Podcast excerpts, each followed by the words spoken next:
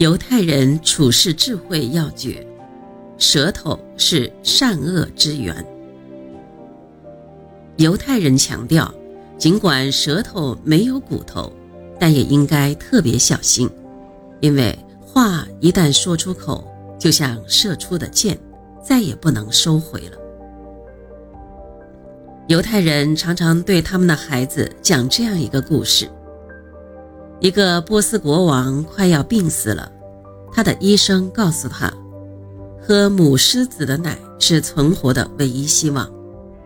国王转向仆人们，说：“谁去把母狮子的奶给我拿来？”他问道。“我愿意去。”有个人回答说，“条件是让我带上十只山羊。”那人带着羊群上路了。他找到一个狮子洞，那儿有一头母狮子正在给幼崽喂奶。第一天，这人远远站着，把一只山羊扔给母狮子，他很快就把山羊吃掉了。第二天，他走近了一些，又扔过去一只山羊，这样他一点儿点地往前走着，到第十天。他和母狮子成了朋友，最后他取了一些他的奶，这人就返回来了。走到半路，这个人睡了一觉，梦见自己身体的各个部分吵了起来。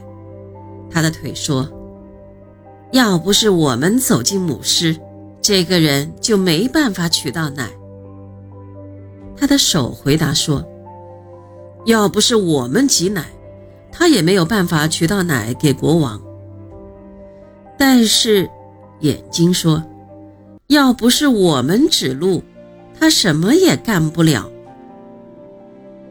我比你们都好，心喊叫着：“要不是我想到这个办法，你们都没有用。”而我呢，舌头回答说：“是最好的，要不是我。”你们还能干什么？你怎么敢和我们比？身体的各部分一起叫起来。你整天在那个黑暗的地方待着，你甚至连一根骨头都没有。你们早晚会知道的。舌头说：“到那时，你们就会承认我才是统治者。”这个人醒过来，继续赶路。当他走进国王的宫殿，他宣布：“这是我给你带回来的狗奶。”狗奶，国王咆哮道：“我要的是狮子奶，把这人带走吊死。”在去刑场的路上，这个人身体的各个部分都颤抖起来。这时，舌头对他们说：“如果我救了你们。”你们会不会承认我统治你们？他们都忙不迭地同意了。把我送到国王那里去！舌头冲着刽子手大喊。这人又被带到了国王面前。为什么你下令把我绞死？这人问道。你不知道有时候母狮子也叫做母狗吗？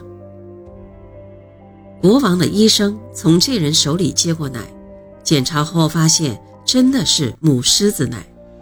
国王喝了以后，病很快就好了。这个人获得了丰厚的奖赏，现在身体的各个部分都转向了舌头。我们向你致敬，你是我们的统治者。他们谦恭地说。从这则犹太故事可知，话应该一字一句的斟酌才对。适量的言语可以一针见血，但是用量过多就会有害。警惕自己的舌头，如同慎重地对待珍宝一样，使自己的舌头保持沉默，人生将会得到很大的好。